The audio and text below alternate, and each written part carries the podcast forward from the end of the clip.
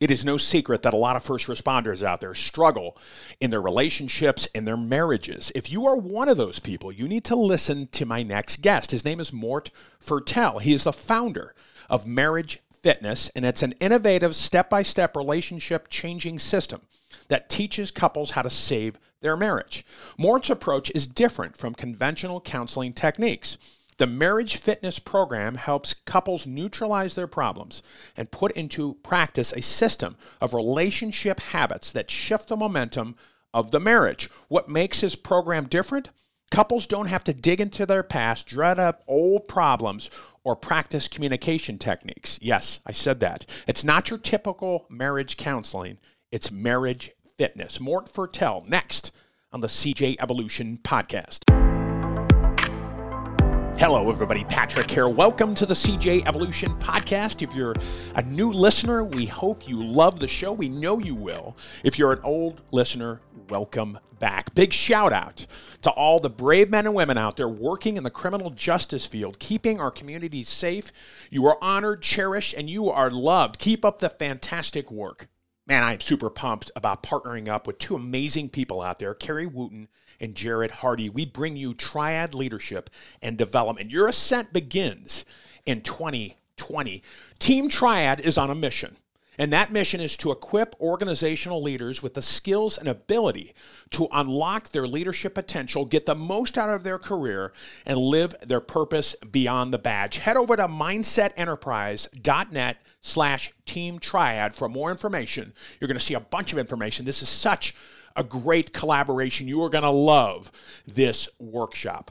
Christmas is right around the corner, folks, and if you're looking for that perfect gift for the first responder in your life, look no further than my micro book, Evolve, a very powerful book that's a game changer. It is going to change your life personally and professionally. If you want a signed copy of my book, Evolve, reach out to me through social media. I will get you a signed copy. If you want a free ebook version, head over to cjevolution.com and you're going to see information on how to get your free ebook version of Evolve.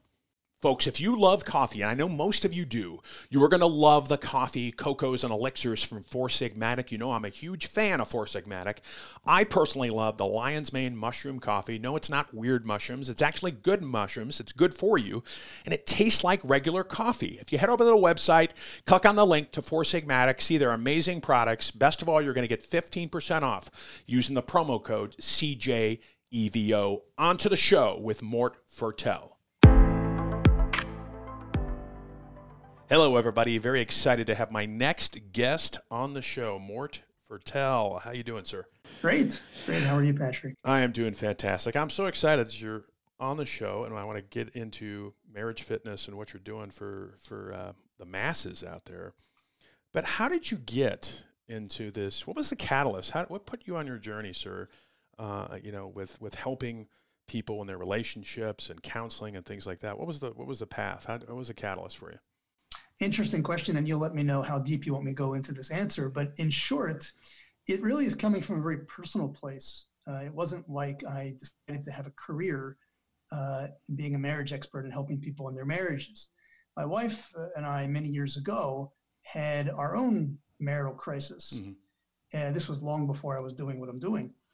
And um, uh, we reached out for help in sort of the typical ways. We went to a counselor and my wife learned about Mars and I learned about Venus. We, both, we both learned to repeat after each other what the previous one had said and and all of this kind of silliness that we found to be very impractical and ineffective. Um, and we were really horrified with sort of the, the, the, quality and the type of help that was available. Mm-hmm. Everybody was asking us, whether it was face to face or something we were reading, to focus on our problems, like what's wrong and we found that the more we answered that question, the more we, we were immersed in the negativity of our situation, yeah. which just made things worse. And long story short, we had success turning things around when instead of focusing on fixing what was wrong, we focused on making new things right. And when we started to do that, things really transformed in our relationship. Yeah. And when we got through that whole experience, I mean, I'm making a very long story short, but when we got through that, we really felt like, wow, we have a responsibility to other people that are out there in marital crisis to show help show them the path that we took that we found to be so successful in healing our marriage. Yeah. So we ended up kind of reflecting on what we did and sort of codifying a whole methodology based on what we did that is now known as the Marriage Fitness Telebootcamp. It's a whole self-help program that people participate in that includes teleconferences and a workbook and audio files and assessments. And it's uh, it delivers the whole methodology that we created um, which helps people move forward in their marriage rather than focusing on the past and getting stuck there.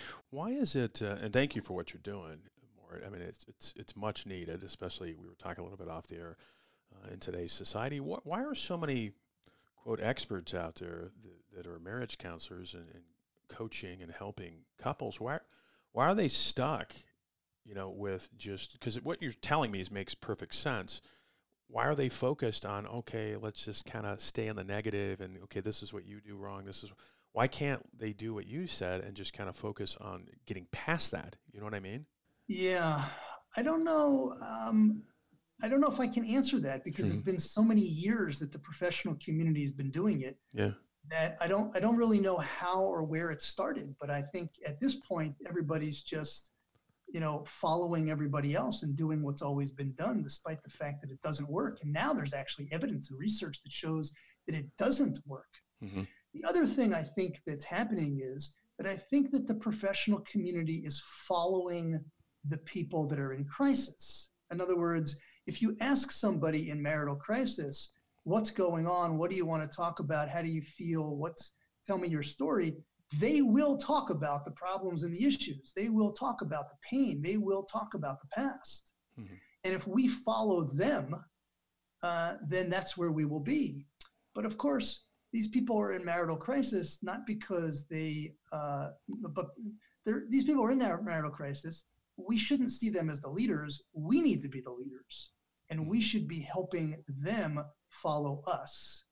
We need to be smart enough to understand what the solution to the problem is. It's not to follow them into the negative negativity of their situation, but it's to lead them and help try to lift them out of the negativity into moving forward with something positive. And what do you what's what are the when people come to you Mort and enlist your services, what are some of the problems, know, the reoccurring issues or problems that you see over and over again. Uh, you know, we talked again briefly off the air.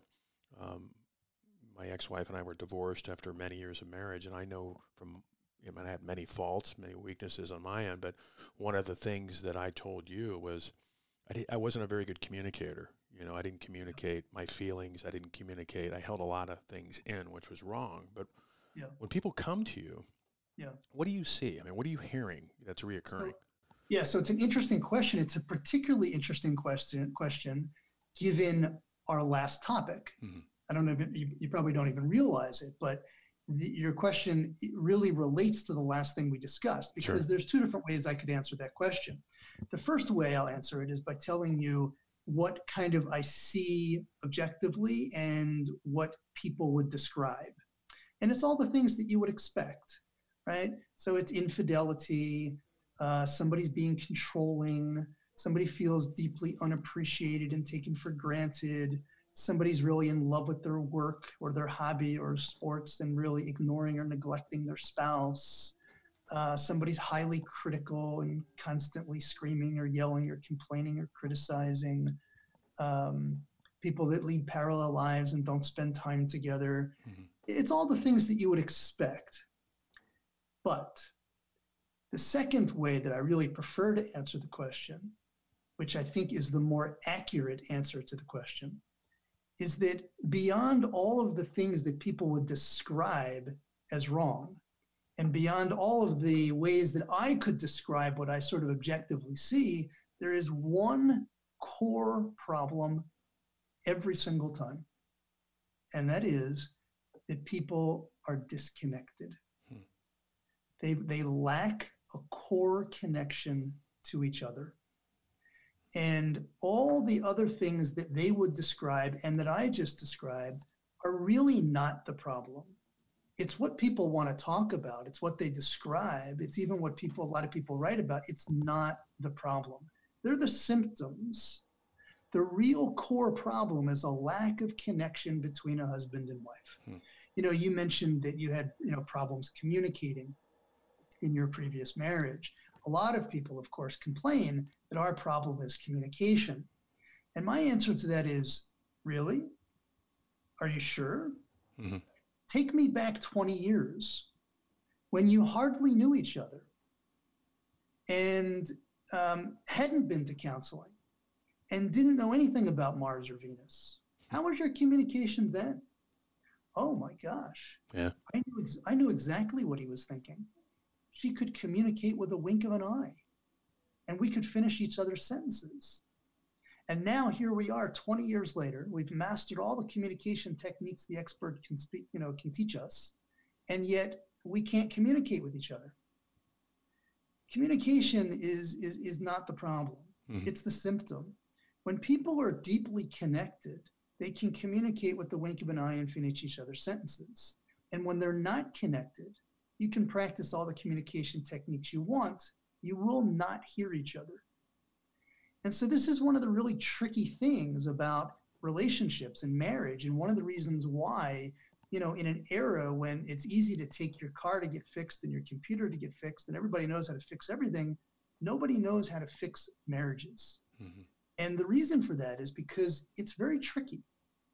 Uh, it's very tricky in the way we we're vulnerable to thinking about the situation in ways that are logical but they're not psychological. And since we're talking here about relationships, it's not logic that really works, but it's, you know, it's what's going on in our psyches. Mm-hmm. So, anyway, that was kind of a long answer to the question of, you know, what am I seeing? No. Uh, at yeah. the end of the day, what I see always is only one thing, and that's a lack of a connection between a husband and wife. And then the and the question then becomes, okay, so how do a husband and wife reconnect? Mm-hmm. And that is the whole marriage fitness program. Yeah. Is about how to move forward and rebuild that connection, despite the fact that there was, God forbid, an affair, despite the fact that you've neglected each other for 15 years, despite the fact that you can't communicate, despite the fact that you feel unappreciated. What can you do today to begin to rebuild the connection? There's a lot of answers to that question.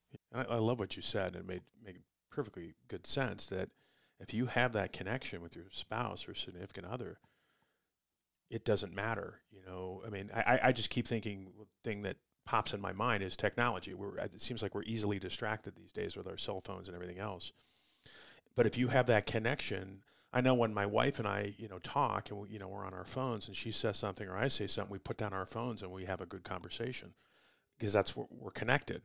But I can yeah. easily see people who aren't connected, just like you said, just being engrossed in other things, other distractions like their cell phone or whatever, and they're just they're just not paying attention because they're not connected. Yeah. And I, I think in some ways, I'm not, you know, I think technology is good in a lot of ways, but I think that's probably not helping, you know, with relationships, you know, when you have, you know, a computer in front of you on your in your hand that is such an easy distraction. You know what I mean? Yeah, it's not only a distraction, but everybody yearns a connection. Mm-hmm. And these digital devices offer us kind of a counterfeit connection. What I mean by that is, since our connections through these digital devices are quite wide, it can make us sometimes think that we're connected. But of course, the connections are wide but very shallow. At the end of the day, the connections that are really meaningful in life and bring us richness and fulfillment are the connections that are narrow but deep. And what's happening these days out there is that people are substituting wide and shallow for narrow and deep. And that's why you see the rate of depression and suicide and anxiety and eating disorders and all of this stuff is just off the charts um, because there is a real existential loneliness, which is ironic in a time when we're more connected. I should really should put that word connected in quotes mm-hmm. uh, than ever before. Do you think? I mean, I, I believe in marriage. I mean, I, I think it's sacred. But do you think, from from your perspective, Mort that people kind of take that for granted? I think we again we were talking about this a little bit before. You know, divorce rates are I think they're still hovering around what 50%, maybe 48, 49%. percent mm-hmm. Do you think marriage is still as sacred or valued as in years past? Or is it just like, oh, well, you know, if we get divorced, I'm not trying to minimize going through a divorce, it's horrible. But do you think people yeah. just view it the same way that they used to? I don't. Yeah. Uh, I don't think they do. I yeah. think that and when we were speaking off air, I mentioned that, you know, the consumer mentality that we're so accustomed to in the marketplace mm-hmm. has has begun to take over our personal lives so that we begin to look at people as disposable um, and relationships as you know startups. Um, uh, and uh, and that's uh, you know that's that's not good. Yeah. That's not good. And and i think that um, people are much more you know marriage does not generally speaking have the same place i think in our society that it used to. I mean look you mentioned the divorce rate, but I think there's another indicator of this attitude, which is the fact that the age upon which people are getting married is getting older and older. Mm-hmm. Um, there are a lot of people for a decent chunk of their life that take the attitude that, why do I need this? But I think, I don't mean sound negative. Let me end, the, let me finish the, the mm-hmm. question, finish answering the question on a positive note. Uh, I think that's going to change dramatically and the reason I think it's going to change dramatically is what I mentioned before, because this attitude and this direction of sort of independence and and meanness and using that me to connect widely but shallow is leading people, as I mentioned, to this anxiety and depression and loneliness and lack of fulfillment and drugs and alcohols and it's mm-hmm. i mean all this stuff is off the charts. And i think that's why because at at, at the core of our being we desire a connection to another human being. Mm-hmm. it's it's primordial. It's uh, you know it's um, uh, it's in many ways the, the, the purpose and meaning of life. And it, it can't be denied for too long. You can deny it for a little while but eventually i think that humanity we as people will get back on track. Yeah i remember uh, maybe this is not a good example i was just coming to my mind you know i think george clooney was single for many many years and he vowed that he would never ever get married and now he's married. Maybe that's not a good example but it made me think about it where you know it goes back to your point mort about everybody needs somebody you know we yearn for that human connection and yeah. it might be you know, hey, you might look like the cool person if you're single and you're out there and you're partying and you have, you know, girlfriends and stuff like that. But it really boils down to what you said. We all yearn for that human connection yeah. and, and, to be with somebody. Whether it's Plato or the Bible mm-hmm. uh, or others, you know, the, the beginning of man is often described as this androgynous creature who was then split um, who was then split into two. And then the journey of man is to really rediscover ourselves in our relationship with somebody else. Mm-hmm. And, um, you know, that is, uh, that's the existential purpose of life. Um, and it's the way we're wired. And there, you know, yeah. So and, and that's ultimately where we will find and where we do find fulfillment. And that's why you know that's why love has the role in our life and in society that it always has and always will. And i like what you said earlier about you know many many people i mean you're the expert many people kind of jump to divorce really really quickly. Now on the flip side of that and i'm sure there are many examples but is there any ever a time where you know, a marriage shouldn't be saved, you know, and people need to to part ways. I'm sure there are. Can you can you name some examples of that? Yeah, um, I, I, can. There's really only two examples. The Mhm. first is when physical abuse is involved. Uh, somebody should seek safety, get out of the relationship. Mhm. End of story. The second is after the the person or the couple has made a Herculean effort to try to keep the family together and to turn the relationship around. And I'll define Herculean. Uh, in my opinion, a person should meet two criteria simultaneously. The first is they need to take responsibility. Uh, it's easy for everybody to confess their spouse's sins, and they always do. But I've never seen a situation where there's not dual responsibility. Mhm. And so before you exit a relationship, uh, besides confessing your spouse's sins, you need to ask, how am I contributing to this mess? And how do I change about me what is contributing to this mess? The day you answer that question, understand what has to be fixed about you, and really working on that on a consistent basis, that's the day you meet the first criteria. Mhm. The second criteria is that you learn and employ great marital habits. Aristotle said excellence is not an act, it's a habit. And it's true. Whether it's our tennis game, our profession, or our marriage, it is our habits that determine our level of competency. If we have good habits, we'll be good at it, whatever it is. And if we have bad habits, we'll be bad at it, whatever it is. Most people have no clue what the good habits are of a husband or a wife. How should I be behaving? How do I do this thing called marriage? Mm-hmm. I mean, if I wanted to play tennis, I'd get a coach and there's a way to do it. If I want to argue a case in court, right, I got to go to law school. I got to learn how to do it. There's a way to do it.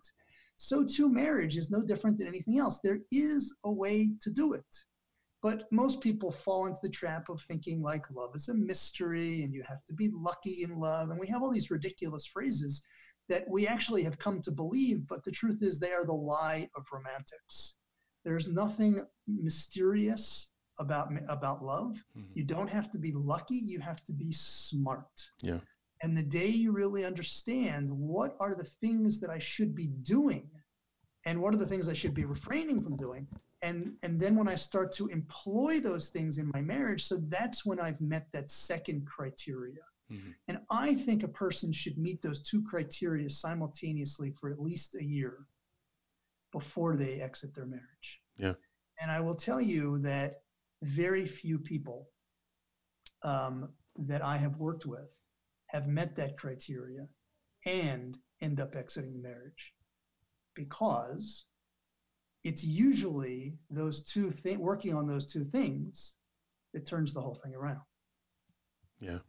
And for those of you listening, we're talking to uh, Mort Fertel, and for, you can see testimonials uh, with Mort's great work at marriagemax.com. And we were talking uh, off the air again, more about first responders. Obviously, this is a criminal justice podcast, and the first responder community divorce rates are, are pretty high.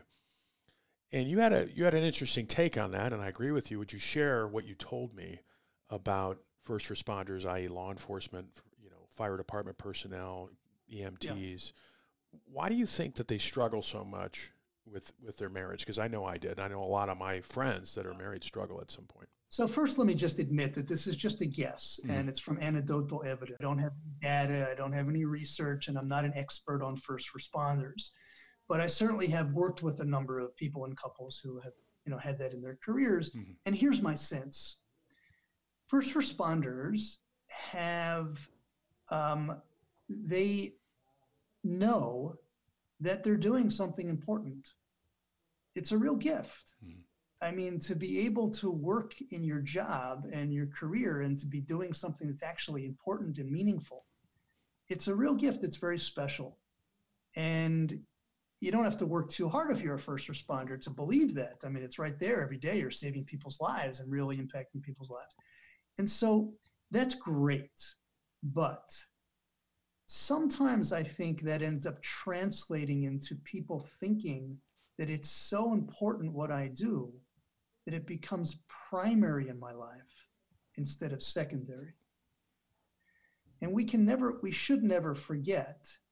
Uh, and I also think that my work is very meaningful. I Mhm. mean, I also have the rare opportunity that not many people have where you know on a day-to-day basis my work is really impacting people's personal lives in a very significant way but i always remind myself that the primary accomplishments of my life are the ones that occur between the four walls of my home Sure. Yeah.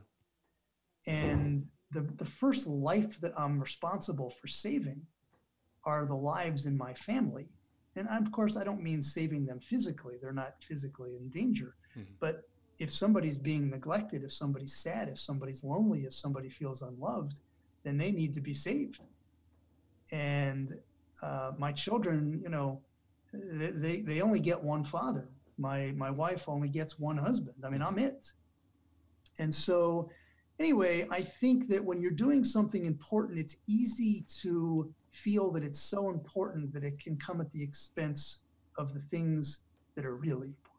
And for me, it and was it's easy and it's oh. easy and one more last point that may- maybe this is obvious but i'll just to close the loop. It's very easy for people to convince themselves that what i'm doing is so important that it should take precedent over my family because of course it is important it's much harder for somebody working on wall street to convince themselves of that and and for me, well said, Mort. And for me, you know, it was just okay. The job is consuming me. I got to go out there. I got to do a good job, and I took my family for granted for many years. yeah The one thing I didn't realize, like you said, you you know, with your family taking care of them is sooner or later I'm going to leave my job. You listeners out there, sooner or later you're going to retire. You're going to do something else, and then what has happened is your kids are grown up. You know, your your your wife or spouse or whatever is to a point now where they've been neglected for so many years, and hopefully you could save the marriage with you know services that Mort uh, has. But for me, it was like I, I neglected. Not that I was totally absent all the time, but it was it, it was just oh well they'll always be there kind of mentality. You know what I mean? yeah yeah. And it's just not healthy, obviously.